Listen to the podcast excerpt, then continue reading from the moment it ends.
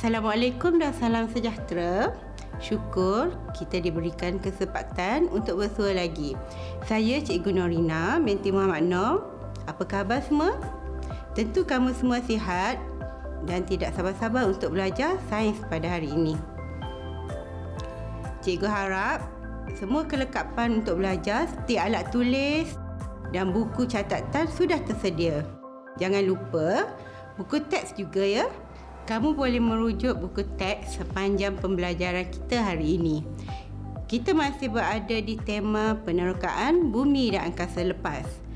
Kali ini kita akan belajar bab 10 iaitu penerokaan angkasa lepas. Terdapat dua subtopik dalam bab 10 iaitu 10.1 perkembangan dalam astronomi dan 10.2 perkembangan dan teknologi dalam penerokaan angkasa lepas.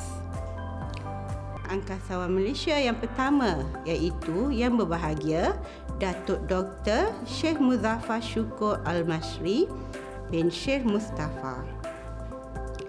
Selepas menjalani latihan yang amat padat untuk jangka masa yang agak lama, beliau telah berlepas ke angkasa lepas pada 10 Oktober 2007 dengan menaiki Soyuz TMA-11 yang dilancarkan di Bakanov Cosmodrome, Kazakhstan ke Stesen Angkasa Antarabangsa ISS. Bersama beliau menaiki Soyuz TMA-11 adalah Komander Yuri Malachenko iaitu angkasawan Rusia dan Peggy Whitson angkasawan merangkap jurutera penerbangan Amerika Syarikat. Datuk Dr. Sheikh Muzaffar berada di ISS angkasa lepas selama 10 hari dan berjaya menjalankan beberapa eksperimen di sana. Beliau juga merupakan seorang pakar ortopedik. Beliau terpilih menyertai program angkasawan tahun 2006 setelah berjaya melepasi ujian-ujian di sepanjang proses pemilihan yang amat ketat. Hebat kan? Semoga kisah beliau dapat menyuntik semangat dan inspirasi buat kita semua untuk terus mengejar kejayaan. Baiklah murid-murid. Setelah menamatkan pembelajaran ini, kamu sepatutnya dapat menyenaraikan perkembangan sejarah model sistem suria, menyenaraikan perkembangan dalam penerokaan angkasa lepas, menerangkan fungsi dan kegunaan teknologi penerokaan angkasa lepas. Adakah kamu semua sudah bersedia? Jika ya, jom kita teruskan. Jangan lupa untuk membuat catatan. Mari kita bincangkan 10.1 perkembangan dalam astronomi. Kita akan belajar sejarah iaitu perkembangan sejarah model sistem suria. Para saintis astronomi seperti Ptolemy, Copernicus dan Kepler telah memperkenalkan model sistem suria. Model-model ini kemudiannya diubah suai.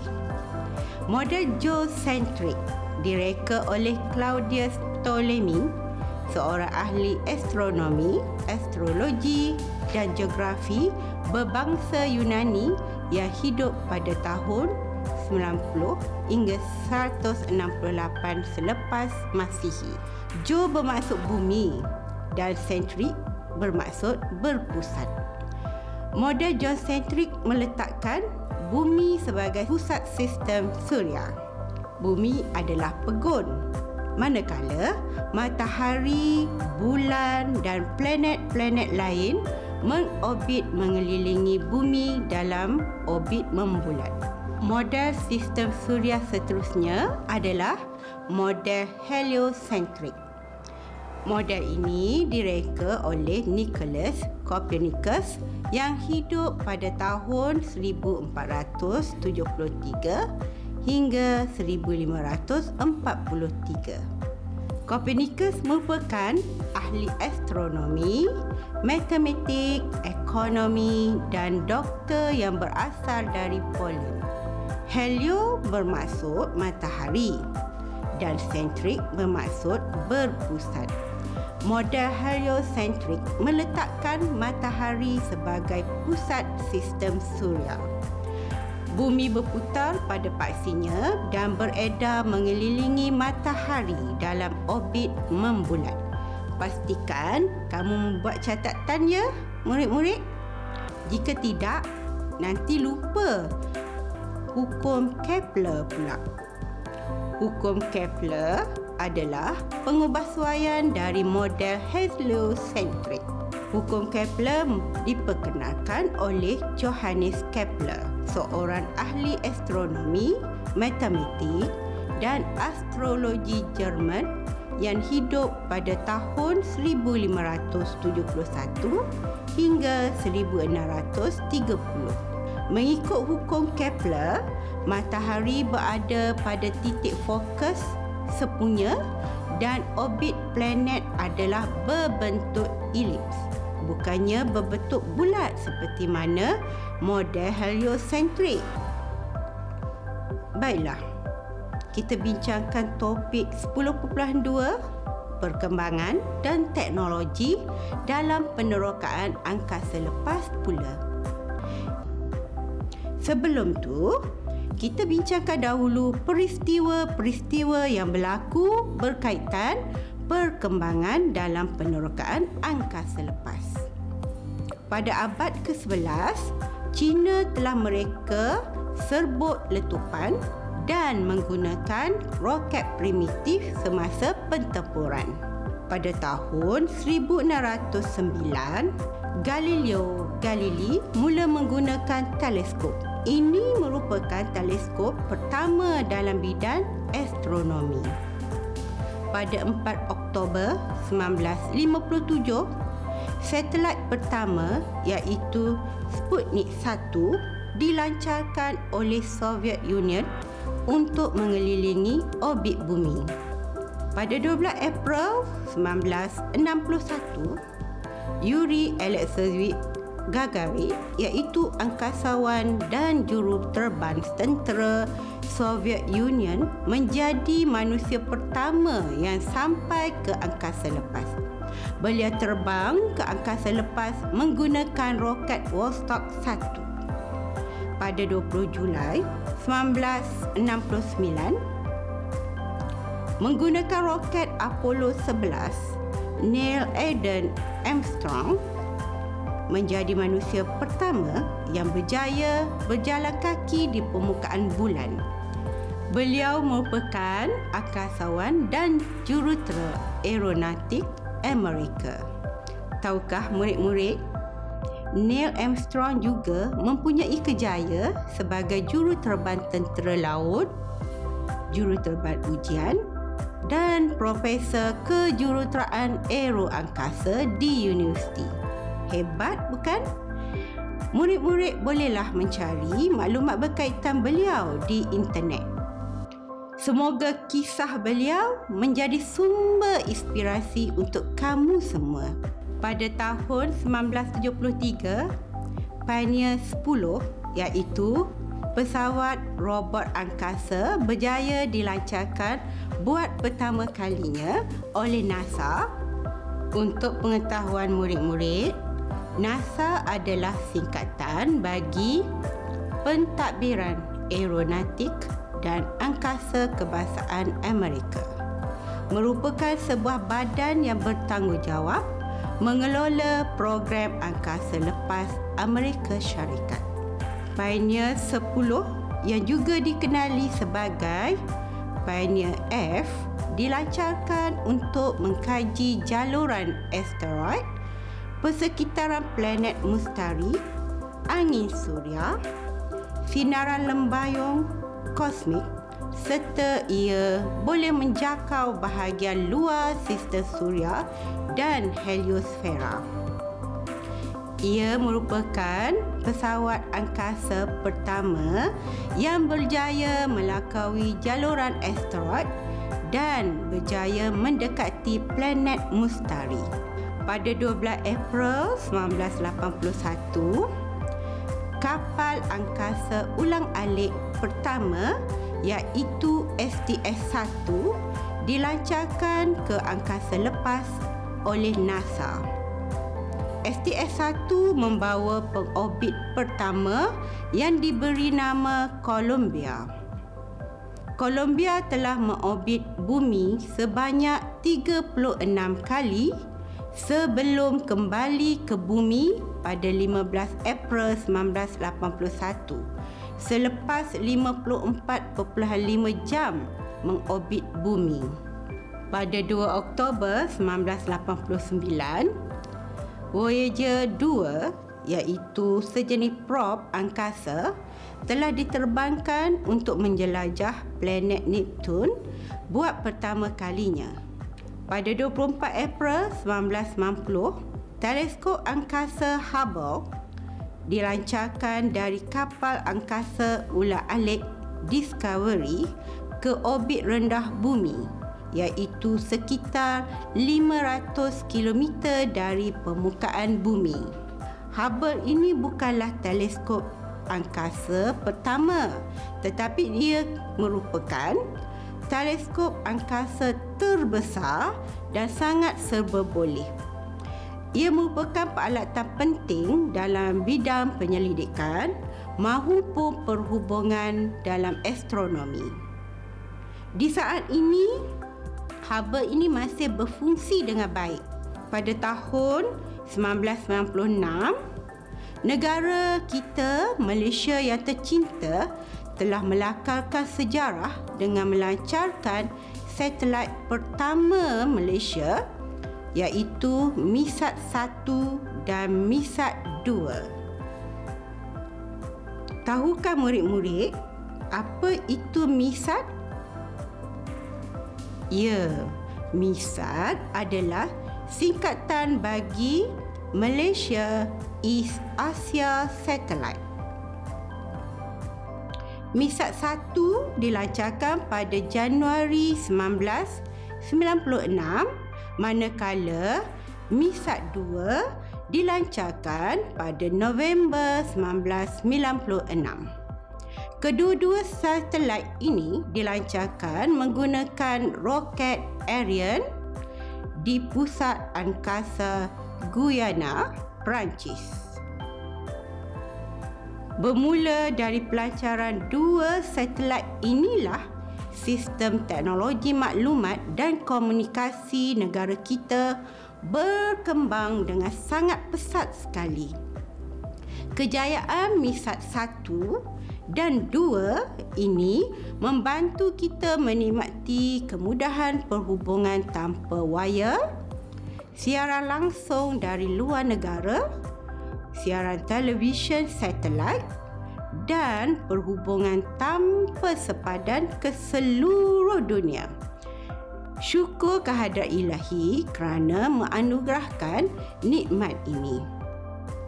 Adalah menjadi tanggungjawab kita semua menjaga keamanan negara Malaysia agar kita terus dapat menikmati kesejahteraan hidup seperti sekarang atau lebih baik daripada sekarang pada 26 September 2000 sekali lagi Malaysia melakarkan kejayaan dengan melancarkan microsatelit pertama iaitu Tiongsat 1. Projek satelit ini direalisasikan melalui program pertukaran teknologi dan latihan antara Aeronautik Teknologi Sendirian Berhad ATSB Malaysia dan Survey Satellite Teknologi United Kingdom. Tiongkok 1 berjaya dilancarkan menggunakan roket NERV dari Baikonur Cosmodrome, Kazakhstan. Pada tahun 2002, Agensi Angkasa Negara atau angkasa ditubuhkan. Angkasa merupakan agensi kerajaan Malaysia yang ditubuhkan untuk memajukan pendidikan dan penyelidikan sains angkasa serta membantu kerajaan melaksanakan dasar angkasa negara. Agensi ini berada di bawah Kementerian Tenaga, Sains, Teknologi, Alam Sekitar dan Perubahan Iklim Malaysia. Angkasa digabungkan dengan agensi Remote Sensing Malaysia ARSM membentuk agensi Angkasa Malaysia atau MySA. Program Angkasawan Negara yang bermula pada tahun 2006 telah dilancarkan oleh Angkasa menyaksikan seorang anak Malaysia iaitu Datuk Dr. Sheikh Muzaffar Syukur Al-Masri bin Sheikh Mustafa berjaya dihantar ke stesen angkasa antarabangsa ISS pada 10 Oktober 2007. Objektif program angkasawan negara adalah meningkatkan imej negara dan menanamkan minat di kalangan generasi muda terhadap bidang sains dan matematik. Jadi, murid-murid, pupuklah minat anda dalam bidang sains, teknologi, kejuruteraan dan matematik. Mungkin satu hari nanti kamu menjadi angkasawan Malaysia seterusnya atau bekerja dalam bidang astronomi dan aeronautik. Datuk Dr. Sheikh Muzaffar Syukur pernah berkata, saya tidak mencari kemasyhuran atau ingin disambut seperti selebriti. Tapi niat saya adalah untuk memberi inspirasi kepada rakyat Malaysia terutamanya kanak-kanak sekolah untuk meminati mata pelajaran sains dan industri angkasa. Pada tahun 2011, Stesen Angkasa Antarabangsa ISS telah siap sepenuhnya. Ia terletak di orbit rendah bumi. Stesen Angkasa Antarabangsa ISS adalah projek kerjasama lima agensi angkasa iaitu NASA, Roscosmos, JAXA, ESA dan CSA. Baiklah murid-murid, sebentar tadi kita telah membincangkan dengan panjang lebar tentang perkembangan dalam penerokaan angkasa lepas. Mari kita bincangkan aplikasi teknologi dalam penerokaan angkasa lepas dan kepentingannya pula. Ini adalah teleskop angkasa lepas Sextant, teleskop Galileo dan Hubble. Sextant astronomi digunakan bagi mengukur altitud bintang teleskop Galileo pula paling kerap digunakan untuk mencerap angkasa. Hubble adalah teleskop angkasa yang sangat besar dan canggih berada 500 km dari permukaan bumi. Ia sangat berguna untuk mencerap aktiviti angkasa lepas. Ini pula teleskop angkasa Spitzer dan teleskop radio. Teleskop angkasa Spitzer adalah teleskop inframerah yang digunakan untuk mengesan aktiviti angkasa lepas yang sangat jauh. Kebanyakan teleskop yang digunakan adalah teleskop optik.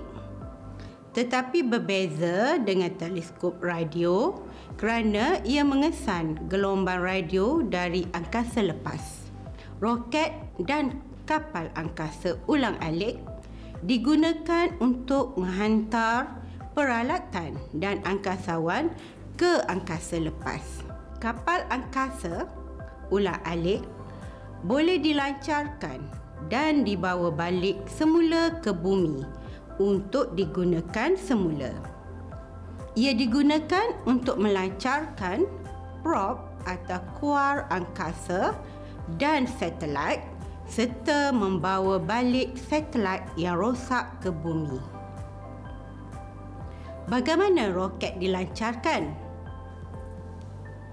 Pembakaran bahan api roket akan menghasilkan gas panas berkelajuan tinggi yang memberikan momentum yang amat tinggi untuk menolak roket naik ke atas. Satelit adalah peralatan teknologi angkasa lepas yang mengorbit bumi untuk menerima dan menghantar maklumat ke bumi.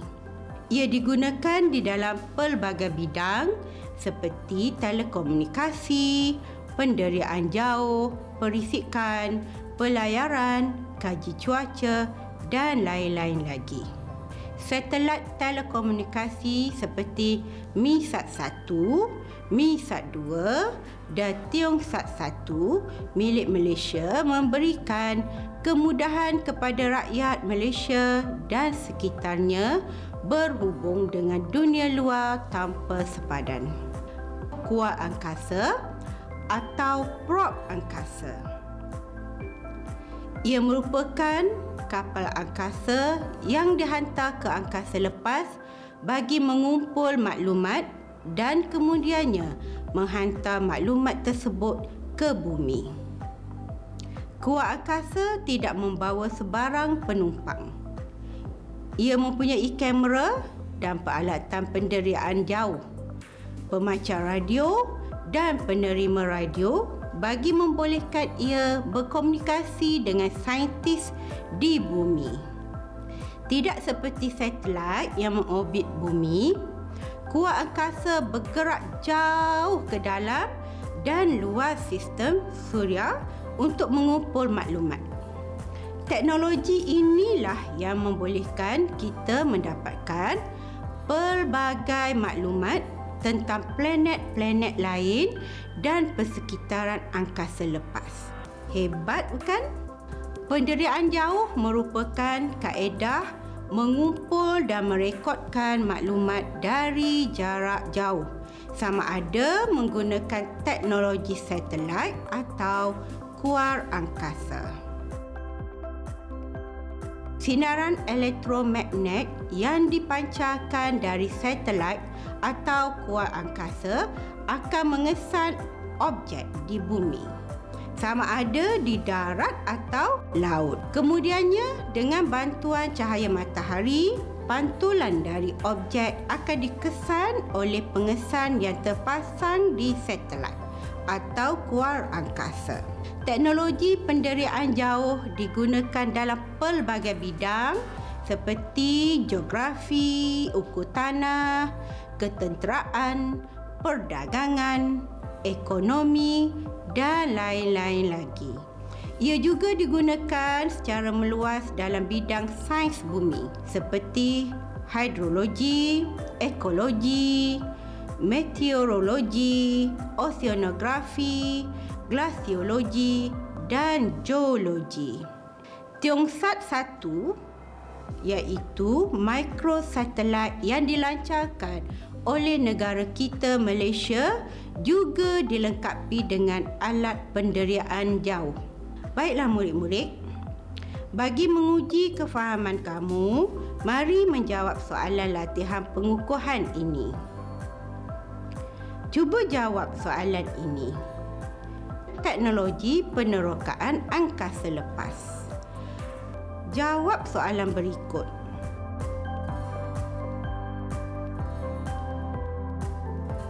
Soalan nombor satu. Nyatakan fungsi-fungsi bagi satelit dalam bidang cuaca, pelayaran dan telekomunikasi. Soalan nombor dua. Apakah perbezaan antara satelit dan kapal angkasa ulang alik?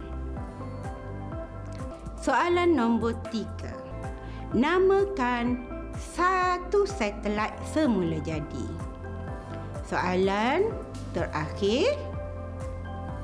anda ingin menonton siaran langsung perlawanan bola sepak yang sedang berlangsung di Sepanyol.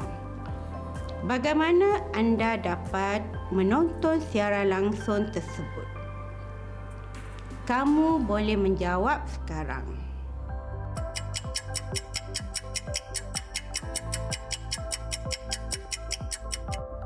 Adakah kamu berjaya menjawab soalan tadi?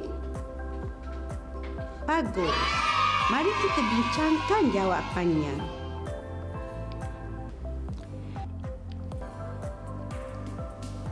Satelit digunakan untuk membuat ramalan cuaca. Oleh itu, kita akan lebih bersedia menghadapi cuaca buruk seperti ribut atau taufan. Penggunaan satelit dalam bidang pelayaran dapat memberi panduan kepada kapal laut dan kapal terbang. Ia juga membantu dalam usaha menyelamat. Satelit membantu telekomunikasi bagi membolehkan manusia berhubung melalui telefon, internet dan radio. Kapal angkasa ulang alik boleh dilancarkan dan kembali semula ke bumi untuk digunakan semula. Manakala satelit tidak. Soalan nombor tiga namakan satu satelit semula jadi. Satelit semula jadi ialah bulan. Soalan nombor empat. Anda ingin menonton siaran langsung perlawanan bola sepak yang sedang berlangsung di Spanyol. Bagaimana anda dapat menonton siaran langsung tersebut? Siaran langsung tersebut dapat ditayangkan dan ditonton dengan bantuan satelit. Isyarat elektromagnet dari Spanyol dihantar dari stesen bumi iaitu di Spanyol ke satelit di angkasa lepas. Satelit di angkasa lepas akan memancarkan isyarat ke stesen di Malaysia. Maka anda dapat menonton perlawanan bola sepak tersebut secara siaran langsung. Hingga ketemu lagi di lain waktu. Salam sayang dari Cikgu Norina. Jaga diri.